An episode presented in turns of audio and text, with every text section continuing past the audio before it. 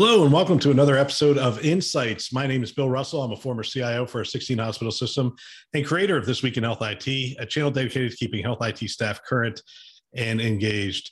Our hope is that these episodes serve as a resource for the advancement of your career and the continued success of your team. Now, on to the show. Today on Insights, we go back to a conversation host Bill Russell had with Royal Tuthill, the co founder and president of Docent Health. The topic of discussion was reaching vulnerable, underserved communities, and Bill asks Royal to explain the sophistication yet simplicity of text messaging technology. Former CIO for a large health system, and we had similar populations to the population that you're talking about. So I'm going to change this up as okay, you, you had me at hello, I'm interested but now I need to understand it further. So, are we talking about client facing technology? Are we putting something on a phone? Uh, are we talking about technology that we're putting in front of care navigators that's yeah. connecting the housing, transportation, education needs, and those kinds of things? What, what are we talking about? Yeah, let me explain the technology a little bit. On the patient facing side, there's no apps to download, there's no portals, there's no websites or logins to remember. It's primarily a text messaging based program and phone and we have some web surveys as well, but it's primarily a text based program. And we do automated push campaigns, bidirectional AI communications, and then two way communications as well for navigators and for care teams. So, on the patient facing side, and this has been hugely important to the, the hard to engage communities, that it's leveraging the tools that they have in their pocket today. It works for at risk and vulnerable populations. It also works really well for commercial insured uh, patients. And that's been a key part of the program to getting really high engagement rates so that we can connect with patients early, we can get more frequent data points, we can build connectivity, we can understand who they are.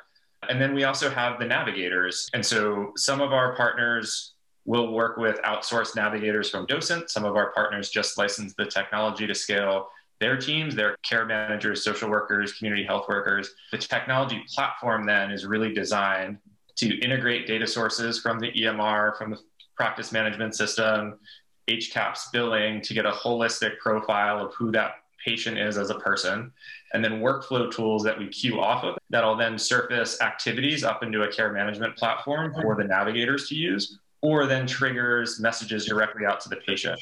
And so there's a really coordinated program that's built to longitudinally guide a patient through that journey. And we're surfacing up the right information at the right time to keep them engaged and on track. And as we learn more about them, as we capture social determinants of health, as we capture personal preferences, we can then, we have a mapping of what the resources are um, and that could be community resources or hospital resources or clinical resources or digital apps to download. We can make the connections between the patient attributes and the attributes of those programs to know what are the, the next best steps or what are the next best resources to get those individuals connected to. You know what I love about as a technologist, uh, we have people on the show they're constantly talking about AI, they're constantly talking about really cool smartphone apps and navigation that but one of the principles you drop there, which I think is so important, is uh, technology, the best technology is the technology that people can use. And you looked at the communities that you serve and you're like, you know what, texting is a way that you can really get to a majority of that population and interact with them pretty easily. Is, is that the principle that really you you looked at and, and designed yeah. around? Yeah, absolutely. We made a strategic decision not to build an app uh, a number of years ago. And I think, especially now during the pandemic and COVID 19, we've seen a lot of our partners look to us and really lean in to using text messaging because it's so much easier to drive engagement.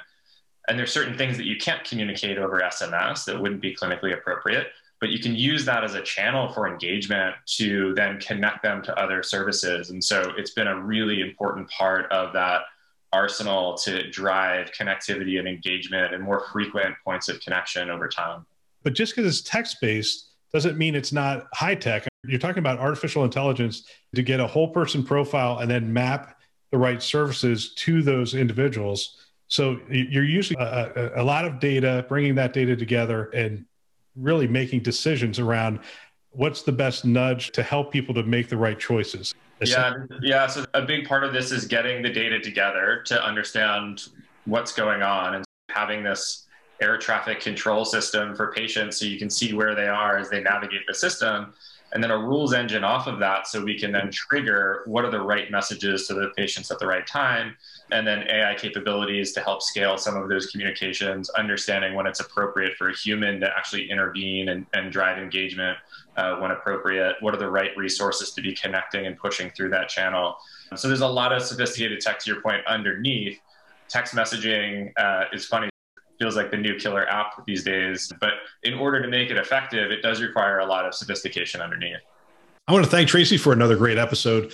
If you have feedback regarding the content and materials that you just heard and would like to help us to amplify great thinking to propel healthcare forward, please send us a note at hello at thisweekinhealthit.com. Thanks for listening. That's all for now.